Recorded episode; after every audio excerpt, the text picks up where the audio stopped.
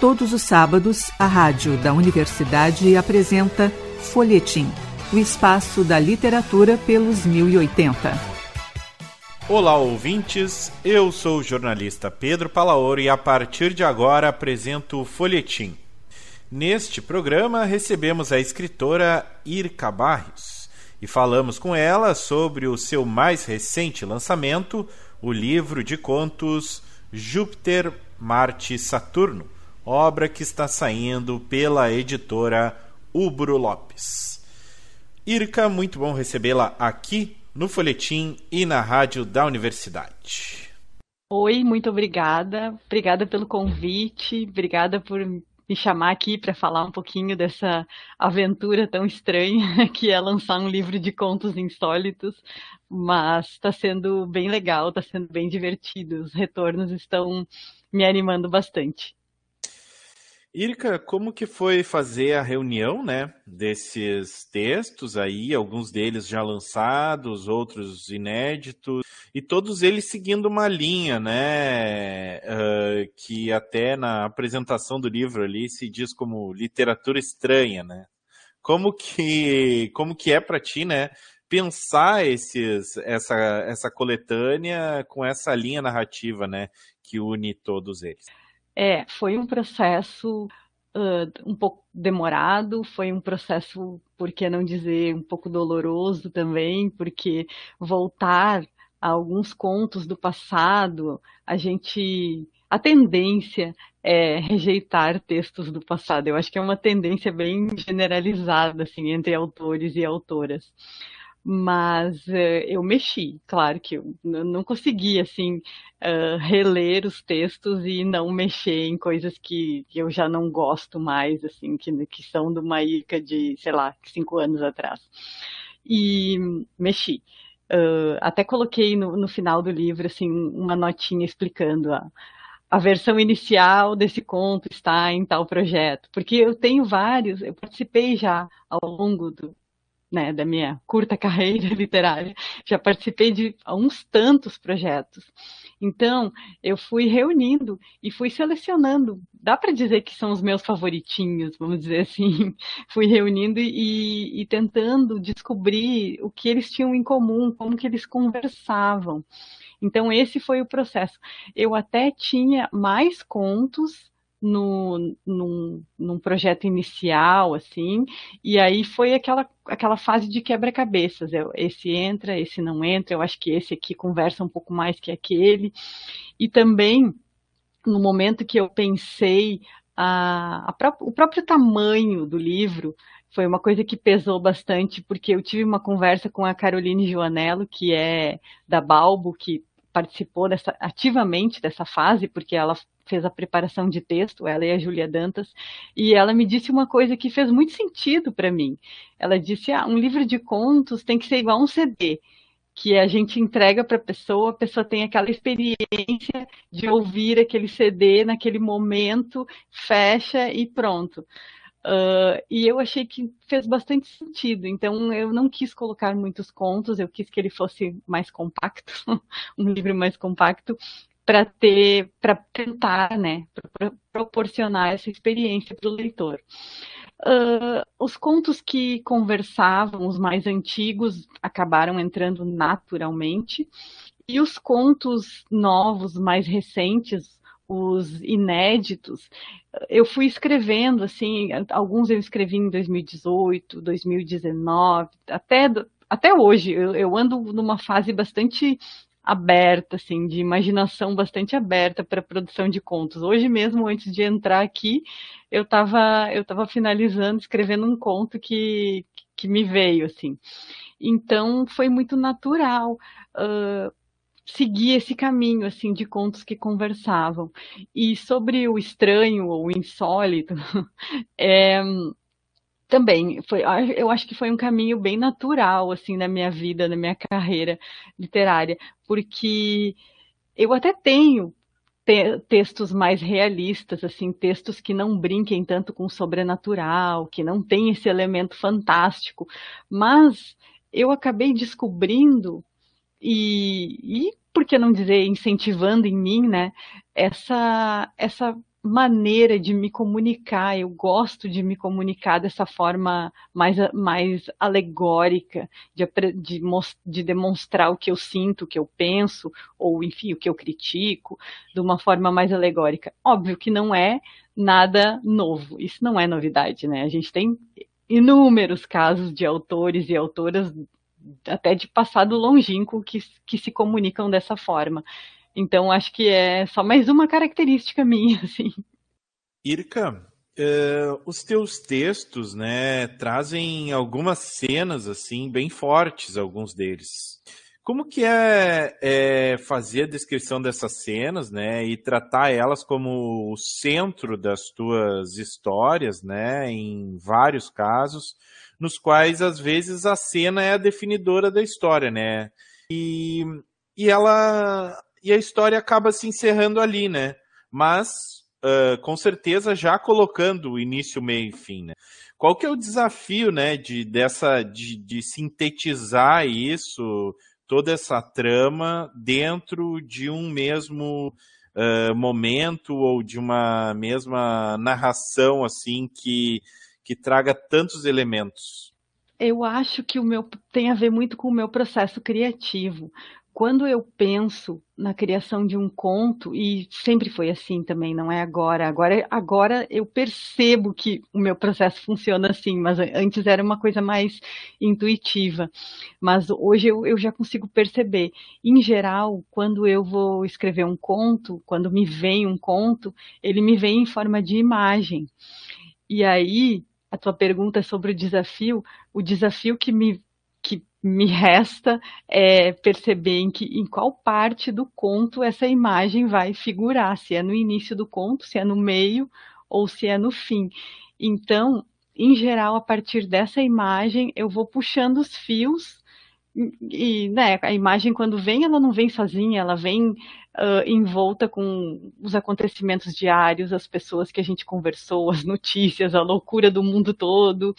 E aí, mas aí o desafio vem uh, puxar esses fios uh, que, que tragam uma trama que, que tenha a ver com essa imagem, que interesse, né, e que comunique essa imagem de uma forma uh, competente, vamos dizer assim. Uh, e outra coisa que eu também percebo bastante em mim, nos meus contos, são contos curtos, são contos concisos.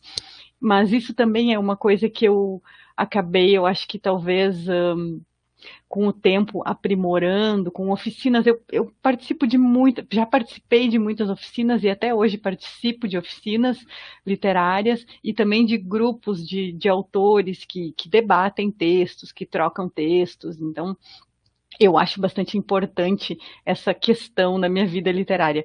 E, e um autor que eu admiro muito, que é o Amilcar Betega, ele eu sou de um grupo dele, eu participo de um grupo. E, e, uma das coisas que eu mais admiro assim na prosa dele é essa questão de, de trazer um texto como se fosse uma fotografia, como se fosse um, um instante, né? A captura daquele instante. E a partir daquilo ali, diversas reflexões são possíveis. Uh, acho eu que também como eu gosto de trazer contos mais abertos, com outras perspectivas de interpretações, acho que eu também acabo me encaminhando por esse caminho, né?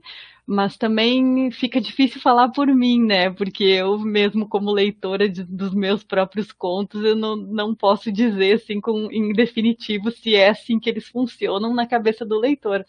Mas o que eu posso dizer é que a intenção é ir por esse caminho, pelo menos seguir esse caminho, né? Irka, Uh, quando tu fala do teu processo criativo, tu também fala sobre uh, criar cenas. E quando a gente fala, mencionou antes, né, uh, sobre a relação entre os contos, parece que alguns dos contos foram até construídos em conjunto, né? Como que existe essa relação entre uma história e outra, ou na verdade elas não têm uma relação direta? É, é engraçado, eu não. pensando assim os contos uma relação direta direta assim de, de continuidade vamos dizer assim até até eu não vejo mas eu vejo uma relação assim eu vejo alguns eixos né que me interessam e que estão dentro desses contos né um eixo que é bastante visível é essa veia do feminino, da força do feminino, da mulher, do, da luta das mulheres, do poder das mulheres. Uh, eu busco eu busco abordar bastante esse assunto e acho que é uma coisa natural, por eu ser mulher, por eu ser uma escritora, por eu estar vivendo esse momento uh, tão interessante, assim, de maior procura por, por mulheres autoras, do, do Leia Mulheres, incentivos uh, incentivos à leitura, né, autoras para autoras produzirem cada vez mais, o próprio Mulheril das Letras, que é um, um coletivo que eu faço parte da, da, da sessão aqui do Rio Grande do Sul, tenho o maior orgulho de participar. Então, uh, acho que é um pouco natural em mim eu buscar mais ou menos esse, esse não digo esse nicho, mas assim, esses assuntos para trazer, que são assuntos que me inquietam bastante e não poderia ser diferente, né? Um outro eixo que me interessa muito, que está que conversa com todos os contos, não todos, mas quase todos, que é essa essa questão do infantil, do personagem infantil, do universo infantil. E aí eu vejo que esse eixo, assim, ele tem mais a ver com o meu interesse pela literatura do de horror, que é uma literatura que eu gosto de trabalhar e é uma literatura que eu que me atrai bastante e que cada vez me atrai mais. Então, uh, o personagem infantil, na minha opinião, mas também na opinião de, de muitos autores, ele está muito ligado aos nossos medos mais iniciais da vida, nossos medos mais uh, como é que eu vou dizer, uh, insegura, de uma insegurança infantil. E está muito ligado com a nossa imaginação aberta, assim, a, a nossa imaginação mais aberta às coisas que a gente não compreende no mundo. Depois a gente vai ficando adulto e o mundo vai ficando mais quadradinho, mais sem graça. Então eu gosto de trabalhar o personagem infantil porque eu gosto de explorar exatamente essa questão de da suspensão da descrença, né? Que é uma coisa tão fácil quando a gente trata de uma criança, mas uma coisa tão difícil quando a gente trata de um adulto que tem que pagar boleto, que tem que correr atrás de, da conta do mês. Então, é mais difícil capturar. Uh, acho que é isso. Acho que esses eixos são importantes assim na, na minha na, na, construção das minhas narrativas. Bom, quando tu fala da, tanto da questão da, da literatura de horror ou da literatura fantástica, né, e da, uh, da questão das alegorias aí, existem muitos autores que defendem que tu usar esse tipo de técnica, uh, usando a, alegorias e se utilizando da, literatura fantástica, a gente consegue expressar sentimentos que a gente não conseguiria expressar uh, sem, uh, sem ser assim, digamos assim, vazio se a gente colocasse numa história realista. Né? Como que como que tu vê esse teu trabalho com relação àquilo que tu quer passar, né? Não, eu quero passar um objetivo específico, tu pensa isso quando tu está escrevendo um livro, ou é realmente a cena que te interessa e, e o texto sai naturalmente? Um, sobre isso da literatura fantástica, até a gente percebe, ou percebia, não sei, um certo preconceito dos autores latino-americanos. Era bem comum a gente ouvir falar uh, no passado que, que essa né, essa, essa imaginação tão, tão grande de personagens que voam e, e tal, é muito latino-americano e, e tem, sei lá, talvez tenha a ver com o nosso, nosso estilo mais, mais barroco de, de se, se comunicar e também com as maravilhas do novo mundo e tudo isso. Mas eu acho que em primeiro lugar, eu gosto, sempre gostei, né? A minha formação como leitora é é através de autores e autoras latino-americanas. Então eu não tenho como escapar disso e nem quero fugir disso. Uh, em segundo lugar, eu acho que é uma, é uma forma de, de expressão e uma forma é mais uma forma de expressão. Eu, eu, não sei te dizer sobre a tua pergunta se é uma forma mais uh, mais forte de expressão ou mais uh, incisiva de se expressar ou de trazer uma verdade, sei lá, que está que está escondida e que talvez tenha que cavar ali no texto para interpretar. Uh, eu não sei te dizer se funciona, funciona melhor ou funciona pior, mas posso falar por mim. Eu, como leitora, para mim funciona muito bem. E também funciona muito bem esses essas diversas maneiras de interpretar um texto. A gente pegar um texto e. É, é, bem aquela velha história de quando o texto fica ressoando na cabeça, a gente termina de ler e ele volta, e daqui a pouco a gente está sentado olhando televisão e ele volta mais uma vez. Então, para mim, é uma coisa que funciona bastante e que eu gosto. Não que eu não curta a literatura realista. Gente, não estou aqui fazendo assim, né, uma, uma crítica, um protesto, vamos acabar com a literatura realista. Não, eu gosto muito, também leio muito. Mas eu sempre penso isso, se não é aqueles autores e aqueles textos que nos formaram quando a gente estava começando a ler mais e se interessar mais por literatura, se não é esses que a gente sempre quer retornar a vida toda. Eu acho que sim. Então eu, eu acho que é esse o, o grande barato da, da minha procura dentro da escrita, da minha busca dentro da escrita.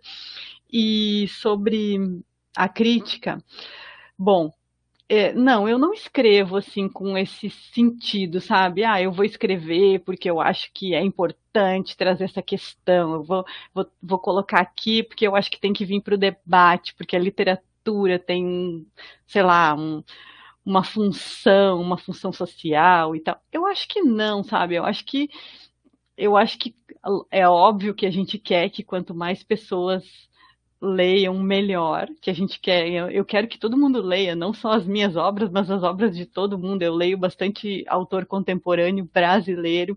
Estou muito familiarizada com a excelente produção nacional. Estou muito feliz assim com uma produção muito boa que está surgindo, autores novos, uh, trazendo uh, coisa bem feita, assim, textos bem acabados, coisas que, que está sendo legal de, de presenciar. É um momento que está sendo muito legal presenciar. Mas não acho que, que tem essa função social. Eu acho que tem que, que tem a função de talvez criar uma discussão, trazer assuntos uh, né, ao, ao, presente, mas, mas não, que, não que tenha que ter uma função. A, a, literatura também tem a função de, sei lá, entretenimento, de nos relaxar, ou de, nos, sei lá, nos indignar também, depende, depende do momento que a gente está lendo, né? Então, acho que é por aí. Bom, uh, falando nisso, eu não poderia deixar de perguntar sobre as tuas referências, né? Tendo em vista que tu mencionou a importância da literatura latino-americana na tua formação e a tua felicidade com os autores, uh, com a produção brasileira, né? Uh, deixa eu pensar. Bom, eu vou começar primeiro pelos meus, pelos meus autores do coração, autores e autoras do coração. Eu é Gabriel Garcia Marques, óbvio, né? Falando da literatura latino-americana e tal, e as alegorias, não tem como não falar. Uh, eu, a minha formação, é, teve Cortázar, teve Mário Vargas Llosa, agora eu tenho lido muitas autoras mulheres latino-americanas que elas estão vindo assim com uma produção de peso, uma produção interessante, a Mariana Henriques, a, a Ferrada, Alejandra Costamanha. Eu, eu tô lendo muitos contos dessas autoras e estou muito feliz com, as, com a produção delas. E no Brasil, a gente está vivendo essa, essa fase tão legal, assim. Então, eu, nossa, posso citar. Quando eu comecei a escrever Lauren e fui publicar, isso foi em 2019, eu eu não, quase não conhecia autor e autora de horror brasileiro. Hoje, eu conheço a Larissa Prado, que é uma autora lá do Centro-Oeste, uma excelente autora de horror, mas ela também ela está num outro projeto muito bacana comigo que chama Escrita em Corpo, que é que a gente vai explorar essa, essa questão da sexualidade da mulher, do corpo. É um, é um projeto que está para sair aí. A gente não pode falar muita coisa, mas ele está ficando muito legal.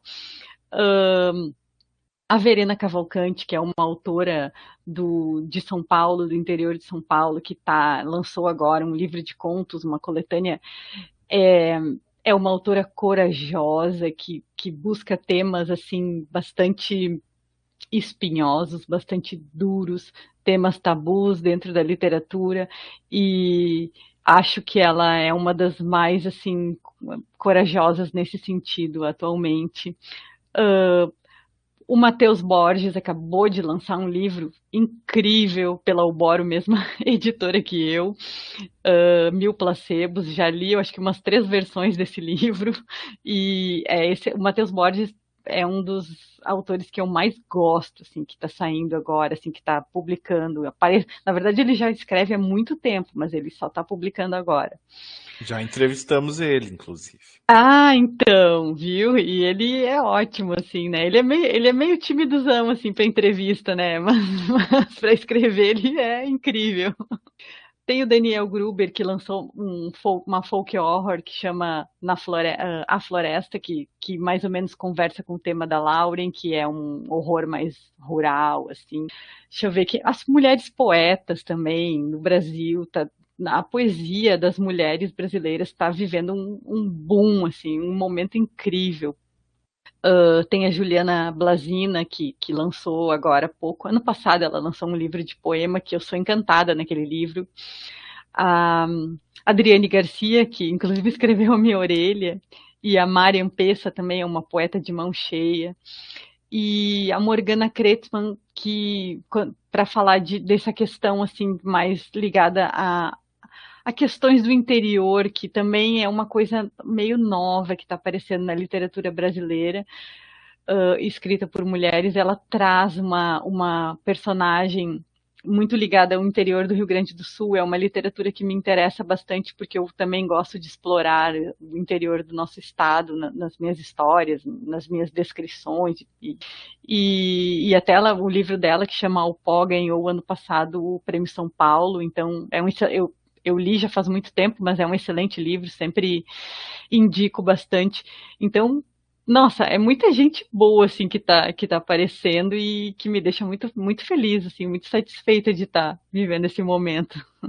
Irka, eu inclusive ia te perguntar sobre a tua relação com a poesia, né, já que tu cita aí também, porque na verdade em muitos momentos o teu texto é quase uma prosa poética, né? Qual que é a tua influência uh, desse campo literário? Né? Olha, eu. Pois é, sabe que eu. Eu fiquei pensando, algumas pessoas já me falaram que, que tem uma prosa poética ali, e eu, eu fico pensando, nossa, mas eu não sei escrever poesia, eu vou muito mal sempre na poesia. Uh, o que, que eu tenho de, de leitura de poesia? Eu tenho leituras assim de Carlos Drummond de Andrade, uh, Manuel Bandeira, coisas que eu li já há muito tempo, assim, eu não, infelizmente, isso é uma falha, né, que eu, que eu tenho, que eu não, não lia tanto poesia. Agora, de uns tempos para cá, por causa dessas conexões incríveis com essas mulheres que eu tenho me aproximado e conhecido, uh, eu tenho lido mais poesia e tenho me admirado com a produção com a produção da, das poetas brasileiras. Infelizmente, não tenho lido uh, poetas de fora. Também pretendo uh, né, me, me, me virar um pouquinho para a produção de fora. Mas, mas é isso. Eu, a, a, minha prosa, eu não sei, tal, talvez seja por causa dessa. De, sei lá, desse, desse apelo para, para as alegorias, talvez seja isso que faça né, pensar sobre uma prosa poética, não sei, não, para mim é um pouco estranho. A Morgana quando ela leu, a Morgana ela escreveu também, né, a quarta capa. Quando ela leu, ela me disse isso, ela falou: "Nossa, tu consegue consegue causar medo e ser poética ao mesmo tempo". E eu falei: "Nossa, como assim? Eu levei um susto, sabe? Para mim foi uma surpresa. Irka, infelizmente o nosso tempo está se esgotando, mas eu gostaria que tu deixasse para os nossos ouvintes como eles podem conseguir o teu livro, entrar em contato, te seguir nas redes sociais e tudo mais. Certo. Então, a minha, meu Instagram é @ircabarrios. Eu estou no Instagram, eu estou no Twitter, tô no, acho que estou no, no, Facebook também. Tem uma página. Uh, tenho exemplares. Quem tiver interessado pode vir conversar comigo. Eu sou minha editora é independente, tanto a editora que publicou Lauren, que é a Causa e Letras, aliás, beijo para o Edu e para o Rato, de Belo Horizonte, e, e agora a Uboro Lopes é a editora que publicou Júpiter, Marte e Saturno, beijo para o Daniel Mansur, são todos independentes, então já vou deixar o apelo, uh, vamos vamos valorizar o mercado independente, que é um mercado que está revelando muita gente boa. Vou puxar a brasa pro meu assado. Um, pode adquirir através, comigo, através do meu, do meu Instagram, pode me chamar lá, eu estou sempre online, sempre que eu posso. Ou então através da página da Uboro Lopes. Quem tiver interesse em ler um folk horror bem, bem terrorífico, tem a Lauren, na página da Causa e Letras. E muito obrigada pelo espaço, espero que gostem. Podem me, me escrever, podem me mandar retornos. Eu sempre adoro receber retornos, até os, até os ruins é interessante para mim, gente. Beleza, Irka, muito bom, muito obrigado, hein? Foi ótimo conversar contigo. Obrigada, Pedro, obrigada mesmo. E até a próxima. Com certeza. Hoje no Folhetim recebemos a escritora Irka Barrios e conversamos com ela sobre o seu livro de contos mais recente, Júpiter, Marte, Saturno, obra que está saindo pela editora Ubro Lopes. Para ouvir e compartilhar todos os nossos programas, acesse o site urgs.br barra rádio. Eu sou Pedro Palaoro e a apresentação e edição deste programa foram minhas. A produção foi de Débora Rodrigues. O Folhetim volta na próxima semana. A todos os ouvintes, desejamos uma semana de ótimas leituras. Folhetim, produção do Departamento de Jornalismo da Rádio da Universidade.